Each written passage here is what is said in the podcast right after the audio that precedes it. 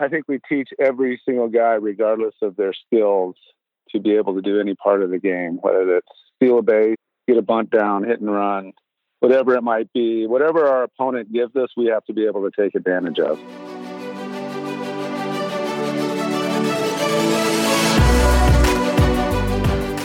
Hey, and welcome to Ahead of the Curve. I am Jonathan Gelner, and thank you so much for being here.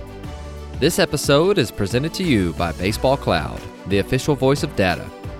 Baseball Cloud's revolutionary software platform brings to life the numbers captured by TrackMan and FlightScope. This provides colleges, players, and facility owners around the world a turnkey product, allowing them to analyze their data using key metrics and custom visualizations on one intuitive user interface. Go to baseballcloud.com to find out how you can have your own data analytics department for your program. Data has a story to tell, and Baseball Cloud gives it a voice. In this episode, I welcome Reed Peters, head coach at San Joaquin Delta College. Coach Peters won the ABCA National Coach of the Year for the Pacific Division, and his team won the 2018 California State Championship.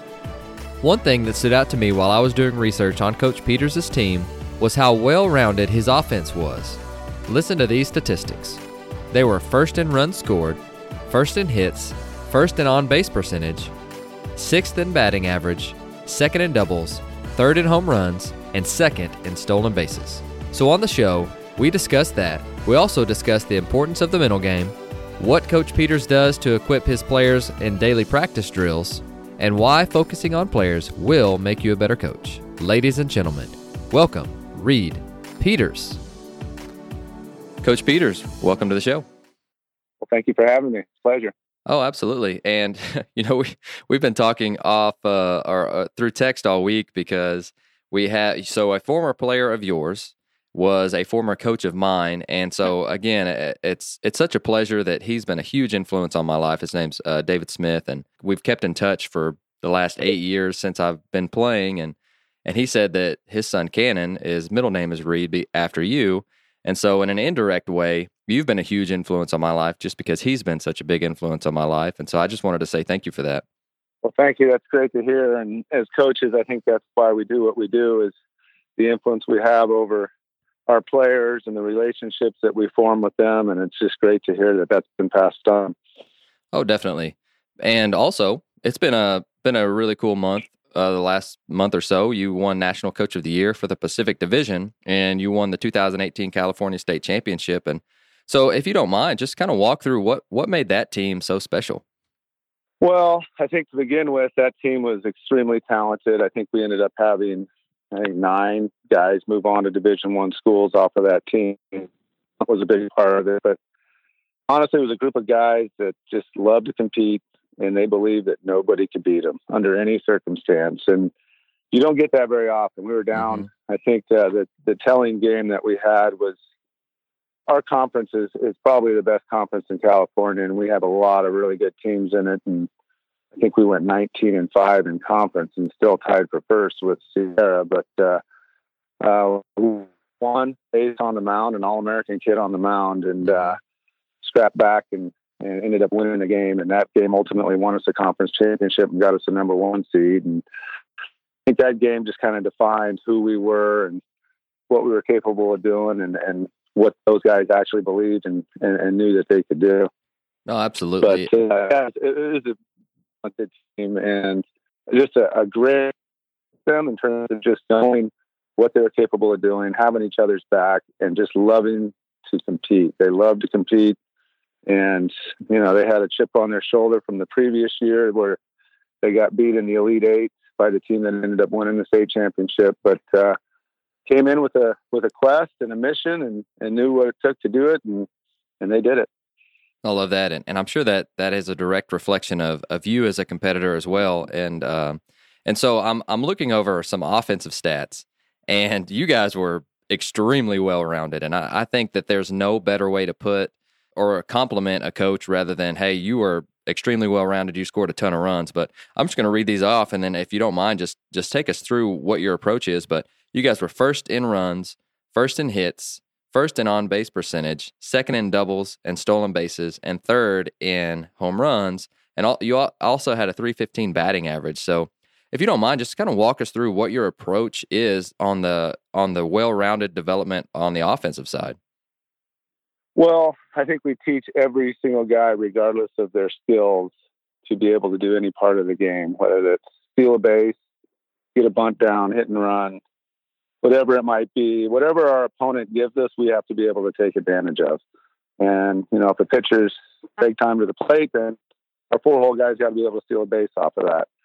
And whether it's, you know, first and second, no out, and our four hole hitter's up, and then we need to get a bunt down, he's got to be able to get a bunt down. And so we pride ourselves on being able to take advantage of every little thing that's given to us and be able to execute in those situations.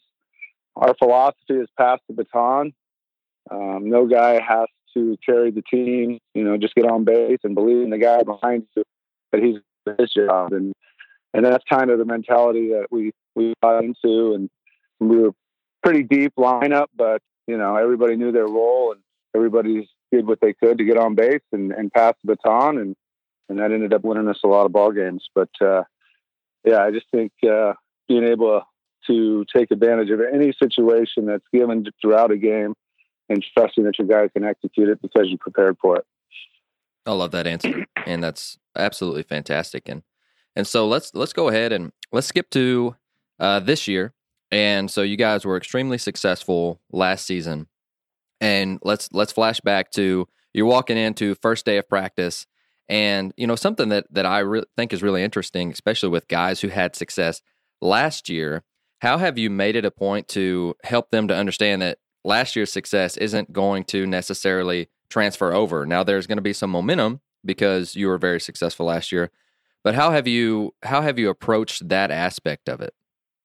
Well, I think more than anything, it probably hurts you. you are going to walk in with a big target on your back, and we tell our guys that. And we kind of have that every year, and that's something that we try to teach them to embrace. That hey, everybody's going to bring their best game against you. It's kind of like the Golden State Warriors when they play; they know they're going to get everybody's best, and you know, with the reputation that we've established over the last, you know, eight, nine years, I think we know that coming in and, you know, we know that we have to get up for every season and that talent doesn't always win. Hard work beats talent when, when talent doesn't work hard. I, that's a saying that I like to repeat to our guys and, yep.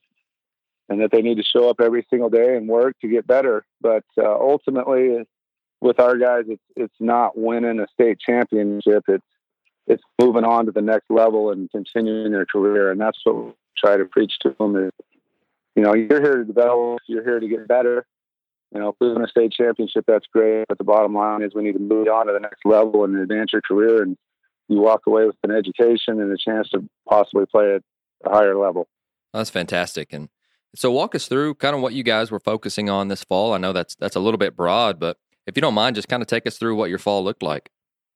Well, in California, we're we're limited to pretty much a 12 hour week. So we ended up cutting out a day of practice from what we did in the past. We ended up giving them Wednesdays off and use that as a recovery day because we work them pretty hard. On a Monday morning, we'll start off with a 720 study hall. I'll meet them in our, our study lab and they'll get an hour of studying under their belt before they um, head to class. They'll go to class from 8.30 to noon, kind of give them noon to 1 to do whatever they want to do, whether it be go get treatment in the training room, go see a teacher, go out to lunch, whatever they want to do. And then at 1 o'clock, we have a class called Theory of Baseball where we teach them the mental game of baseball. And that's, I think, one thing that we really try to pride ourselves on is teaching them how to play the game mentally one pitch at a time and how to prepare and compete one pitch at a time so we'll do that with our guys from one to two. At two o'clock, they'll go out to practice. We'll do about a half hour of conditioning, whether it's you know sprint training, agility training, plyometric training. Do that for about a half hour. Then we'll get into our throwing program, and then our individual defensive work after that. And then we'll hit for about the last hour of practice, work on our offensive approach, whether it be. And we usually set up stations there. We'll have a bunt station. We'll have a base running station, and you know, our, our daily maintenance drills in another station and then hitting live on the field. When we're done with that, we'll uh, head on in and we'll hit the weight room for about an hour. So Uh, that's typically a, a day, a Monday, Tuesday, Thursday, Friday. We'll lift four days a week. And then on Saturday, we'll go play somebody and see kind of how we stack up. Perfect. And so you mentioned that you guys were extremely competitive last year and and it sounds like that's part of the culture that you're that you're building or at least you you have built over the the past several years and so walk us through what you guys do to instill that in your players and whether that's, you know, you guys are doing competition and practices, you guys are just constantly on them about, hey, this is the culture that we want. So how so essentially how do you how do you re- get that from an idea to actually make it intentional and make the kids understand, hey, this is an expectation? Yeah, I think it starts when you recruit them. Um, you know, so many of the kids that we recruit are getting recruited by a lot of other programs, and when they come in, they say, "Well, you know, somebody so and so school promised me the starting job at this place," and and we make no promises to anybody. All we're going to promise to them is that they're going to have to compete and fight for a job and fight for their playing time. And I think that brings in guys that actually want to compete right from the get go because we'll lose guys that are not that type of guy that want that guaranteed starting job and they'll go to a different school. But we want guys that are or that want to compete because I think ultimately we know and and they understand that that's what's going to make them better. So those are the type of kids we recruit that aren't afraid to compete to begin with. And then throughout practice, our goal is to have two guys at each position that are really going to push each other. And I think ultimately there's a little friction there at first, but I think eventually they understand that that's going to make them better if there's somebody there pushing them every day. So we'll compete in just about every drill that we do, whether it's with the guy at the same position or as a group. Um, and then we'll have what we call our, our offensive competitions, where what we usually do is a point game, where every at bat they get throughout that drill is, is worth you know either zero to four points, and they'll compete that way. And winners are off, losers uh, clean the field, or you'll put something on it, whether it's uh, what we call a star drill, or you know losers do the field, something on the line there, just to to get them to compete a little bit more. Okay. Perfect. So, uh, another thing that, that I love to ask coaches because, again, we don't get to see the day to day. But do you guys have any rules or standards that you that you guys have in your program? And then the the kids have absolutely have to understand that hey, if you're going to come here, these are the things that are expected. Right. Yeah. I think the big thing with us is is just number one, be on time. Be on time for everything you do. Uh, treat others with respect, treat your teachers with respect, treat your teammates with respect. Um, and then what we'll do as a group every year is we'll develop a mission statement on kind of where it is we want to go, what we expect of each other. And that gives us some direction, it gives us some motivation, but more importantly, it gives us accountability. And so I like to let them develop that mission statement every year so that they can hold each other accountable. And uh, this group this year came up with mainly their mocha, their uh, mission focusing on competing and competing with focus and relentless energy and playing every day like it's your last. We had a player three or four years ago, Calvin Riley, that was a really competitive kid. He was our closer that year, and he was uh, hanging out with some friends in San Francisco over summer break and ended up getting shot and killed playing Pokemon Go that game. And and that kind of just really hit home with a lot of our guys that it can be over that fast. And so every year we we involve him in in our mission statement and just kind of use that as a reminder and and have him there with us every year. But uh, that's kind of the type of kid he was, a big time competitor who loved the game and played it with just tremendous focus and relentless energy. And, and our guys kind of feed off of that and use that as their mission to motivate them and just hold each other accountable and they're not doing what they need to be doing in practice or off the field or wherever it might be. That's one of the toughest things a coach ever has to go through, and it's really neat that you guys have turned it into something positive and and a constant reminder. And and he's living through you guys for sure. And and so on a different note, uh, what is something unique that you guys do that that maybe you've noticed other programs don't do? I think what we do more than anybody else is really focus on the mental game. And uh, I was fortunate that I played in the Angels organization out of college. I got to play five years in their organization and two in the Giants organization. But when I was in the Angels organization, we had the greatest mental coach ever in Ken Ravizza, and uh, I'm pretty much any coach knows the books that he wrote, Heads Up mm-hmm. Baseball, and unfortunately he just passed away as well recently, and that was a big loss to the baseball world. But I got to get his teachings as a player in that organization for five years, and just really understood the importance of the mental game and how to deal with adversity and how to prepare pitch by pitch. And, and this game's hard enough as it is, let alone letting, you know, the mental frustrations get in the way. So we really try to teach that to our players because, you know, the higher you go, the more you're going to struggle and the more adversity you're going to deal with and the harder that is on your confidence. And we just try to teach them that part of the game and how to get confidence when you're not going well and how to deal with the adversity of the game and just how to prepare pitch by pitch mentally and physically and getting your body under control in pressure situations and things like that.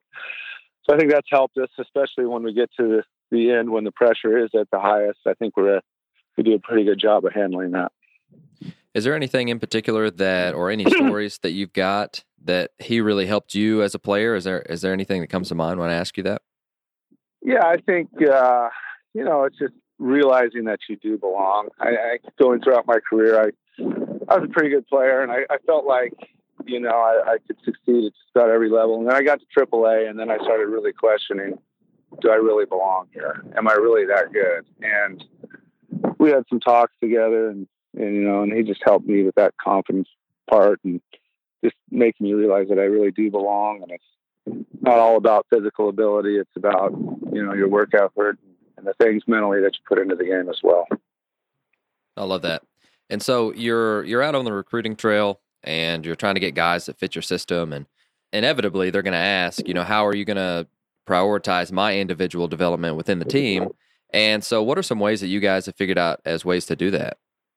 Well, that's really the focus of our entire program is individually getting them better and getting them on to the next level. So that's kind of what we preach to them when we recruit that. But that's really what our mission's all about is our coaching staff is just developing these guys in every aspect and preparing them to be a division one player. So whether that's the study halls we do in the morning to prepare them academically to get on to the next level, because a lot of the guys coming into a junior college aren't, aren't qualifiers for Division One level. They're not great students, and we got to teach them how to study and get their AA degree and move them on. Otherwise, they don't move on. The weight room is huge. Mm-hmm. Um, most of them aren't physically ready to go play at a Division One school as an 18 year old coming out of high school.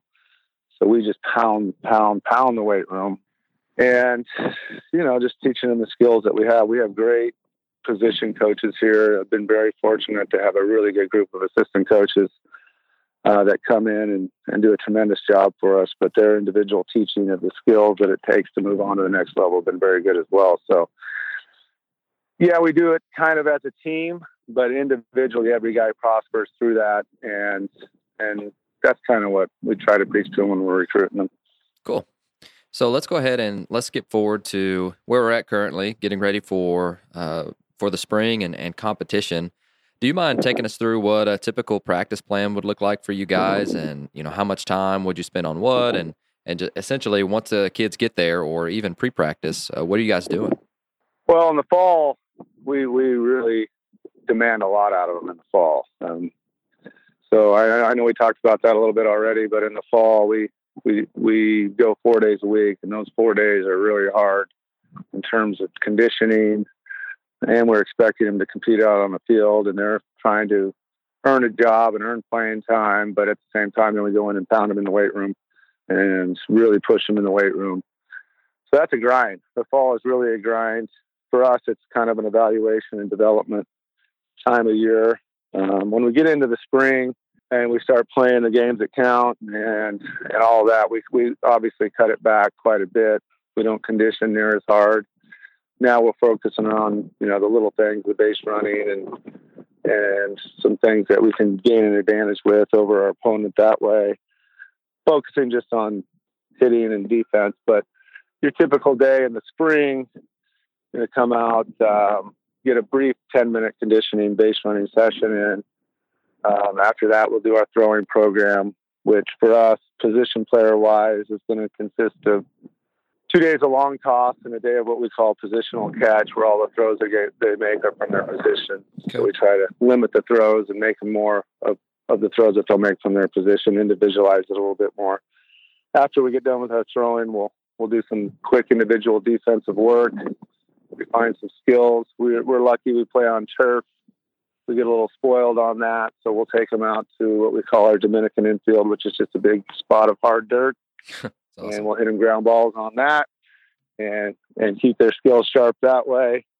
And then after that, we'll we'll work on our offense. We work on that a lot, and I think that shows with the statistics that we had last year. But uh, you know, we'll work on our base running, on our steal breaks. So typically, we'll have five groups during a BP session, and one group will be on base running. We'll stick a coach out behind the mound with a screen in front of him so he's actually behind the guy throwing BP with a screen in between the two of them.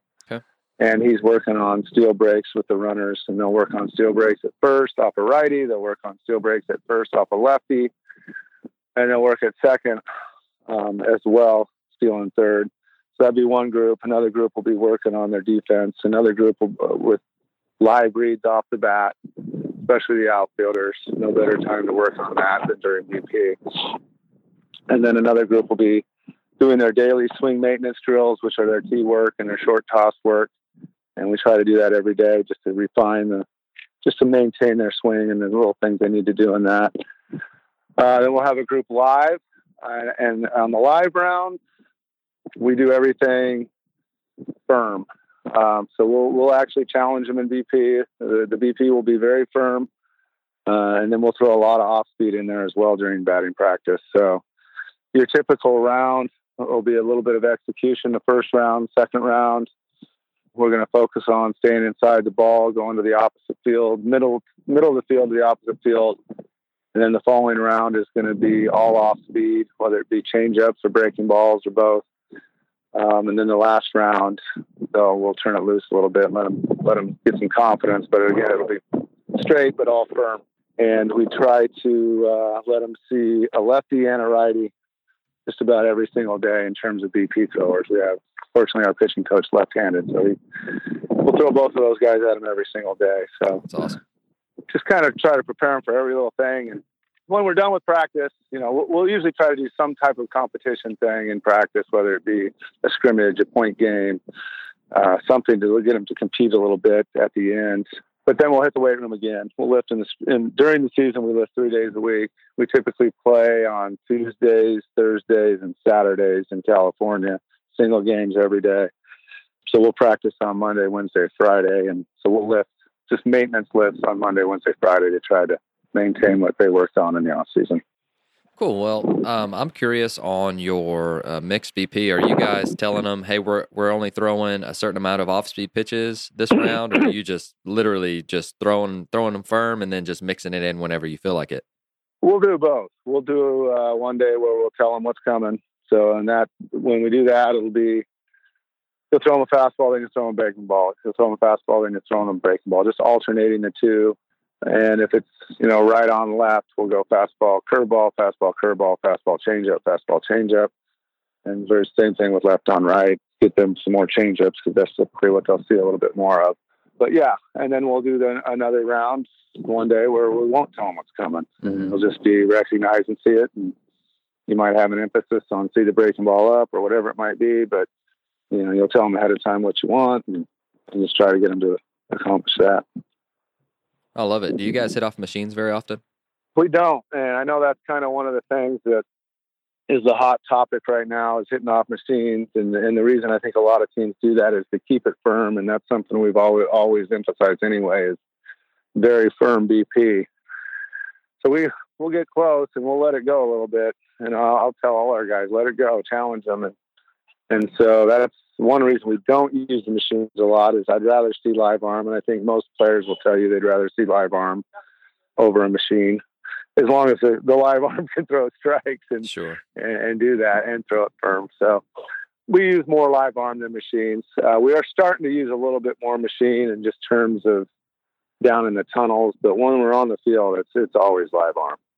Cool. No, I like that a lot, and and that's something that uh, we've actually incorporated the machine quite a bit, just because there's not a lot of, of hitting guys in on our team, and so I instead of me throwing constantly, it's it's allowed me to do more walking around, and, and that's one aspect that that I didn't anticipate, but it's helped me quite a bit rather than just throwing BP and and I'm not very. You're probably better at this than I am, but being able to pick up things in BP, I'm actually being able to stand behind and, and talk with them about those different things. And and so that's just been one added benefit. But I love that you guys are keeping it firm all the time. And that's, you know, I, 40, 40, 40 BP is something that I used to do that I've, I've definitely taken out lately. And the kids are like, man, so we're, so we're standing in for bullpens uh, this last week. And the kids are going, man, this looks so much slower than what we see off the machine or from you, from you guys every day. And I'm like, yes, that's, that's what we want. Like we want the game to slow down. Right.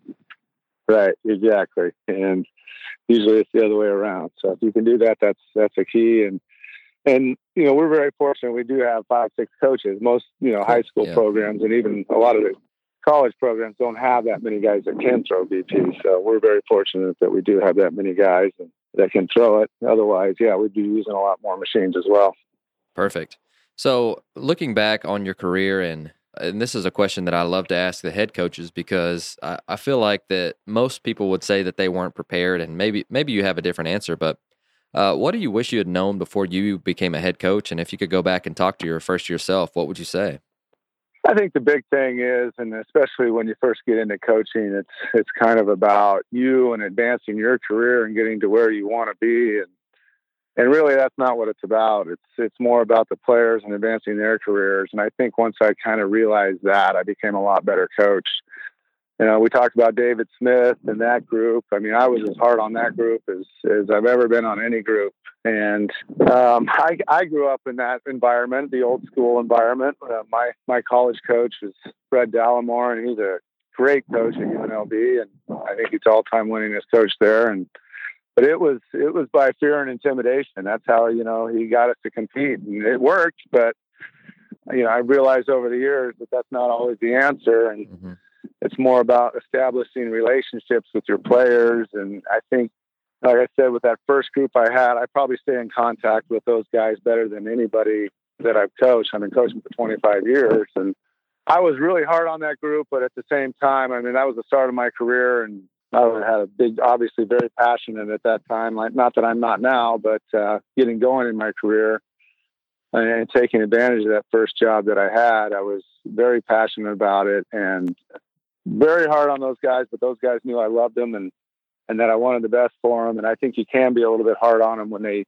when they know you care about them and, and that you're passionate about them and, and it's it's about them. And I think that's what most coaches got to understand. It's not about you. It's it's about your players and establishing those relationships and and moving them on and not so much. If you do all that, your career will take care of itself. I think.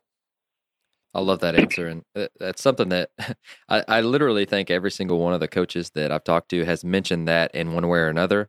And I would do the same thing. Uh, I think my first year, I I was way too harsh. I, I mean, I, I, was like three years older than the players that I was coaching, but I didn't want to be their friend. And come to find out, they didn't want to be mine either. So it was it kind of worked out. But you know, it's just one of those things that, like you mentioned, once you develop that relationship piece, it you'll get more out of them just because they'll want to run through the wall for you, not ask you why. Uh, and it's, it's it's I love that aspect of it.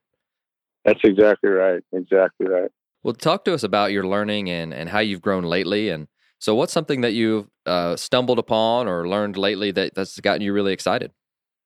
Well, I try to go to the convention as much as I can, just like every other coach, the ABCA convention, and uh, we usually start practice right about that same time. And in California, we open up really early in January. So uh, we got opening day next weekend, as a matter of fact. But nice. uh, so we we got to get back and get going and get moving and and on all that. But I think uh, two years ago, I think it was in Anaheim. There was a, a speaker there that kind of really hit home with me. Um, he was an, an author, uh, Todd Gongwer, I think is his name, and he wrote the book uh, "Lead for God's Sake." And he spoke that day, and a lot of that really hit home with me on about how to lead. And and you know, most people use punishment and reward as a way to lead people, and either you know put fear in them or you know you, you lead with with uh, reward. And his whole purpose is talking about would be leading with your heart and understanding your purpose and why God put you on this earth and and to lead with what he the gifts that he gave you and and establish those relationships with your players and lead them that way. And I think that hit home with me more than anything that I've done. And and I try to use that with my players and, and lead that way. And I think that's helped me a lot as a coach. Let me take a few seconds to tell you guys about On Base U. On Base University is an organization that studies how the human body moves in baseball and softball. They offer certification seminars that teach coaches, trainers, and medical professionals how to assess an athlete's physical ability to perform movement patterns that are specific to hitting and pitching. For example, they just put up a blog post on their website, onbaseu.com, that discussed why hip internal rotation is important in hitting and how they evaluate it with their On Base U screen. If you want to learn more about On Base U, I did a podcast with the On Base U founder, Dr. Greg Rose, episode 78, and he talked about how he modeled the screen after golf assessments that he created for TPI. They are hosting pitching and hitting seminars in Phoenix, Newark, and Houston over the next few months. I will be attending one soon, and I hope to see you there. Oh, absolutely fantastic. And so uh, another one of my favorite questions, and I, I think I, I may need to rephrase this because I think I say this every podcast, but uh, I love to know what you guys are doing just to just that one drill or, or those those couple drills that you you know that you're going to get a lot out of your kids because they just they love it. And uh, it's usually something competitive, but what's something that you guys do in practice that uh, that your kids love? And when you show up and you're like, "Hey guys, we're doing this today," they just they get so excited about it. Uh, it's that competitive point game that we do. So we have two coaches that are a little bit younger that uh, really are still pretty athletic and can can hang with our players athletically.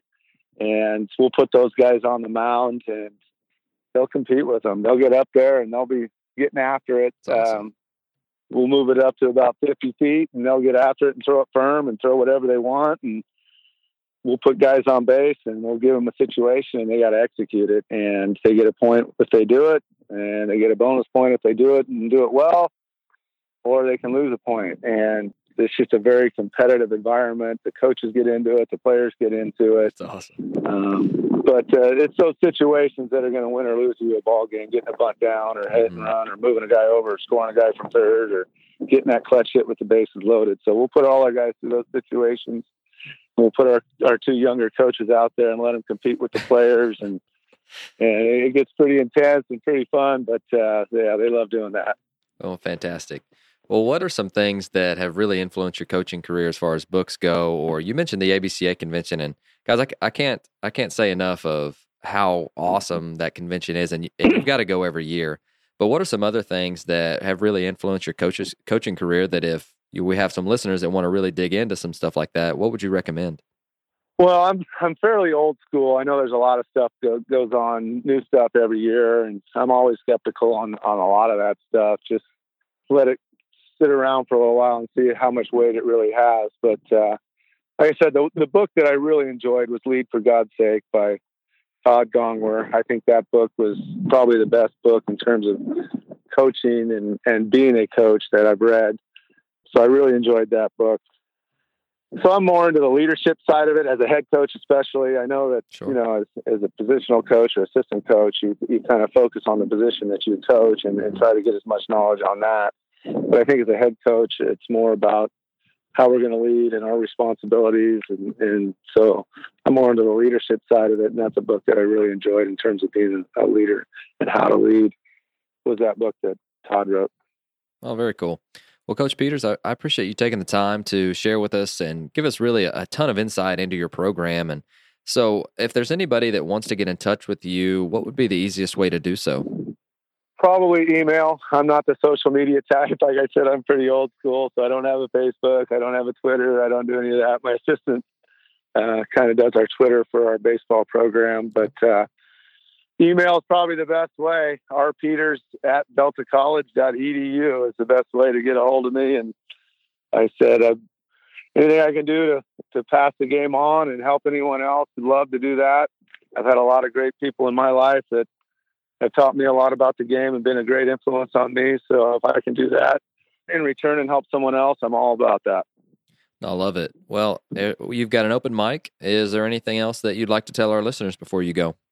You know, like the, the whole reason this came about was David Smith, and and he coached you, and and I had the pleasure of coaching him, and I still stay in touch with him today, probably more than any player I've ever coached. And I think coaching is really about those relationships that you establish, and to, and like I said, that that first group I coached at Colby Community College way back when in the in the mid '90s um, is probably the group I stay in touch with the most, and to be able to still stay in touch with those guys and realize that you were an influence in their lives and that you did have some effect on them, and to see how they turned out. I mean, I think that's really what it's all about. And I've won some state championships and had some awards, but ultimately that's the biggest award there is is to have those guys get back in touch with you and say that hey you've had an influence on my life and i thank you for it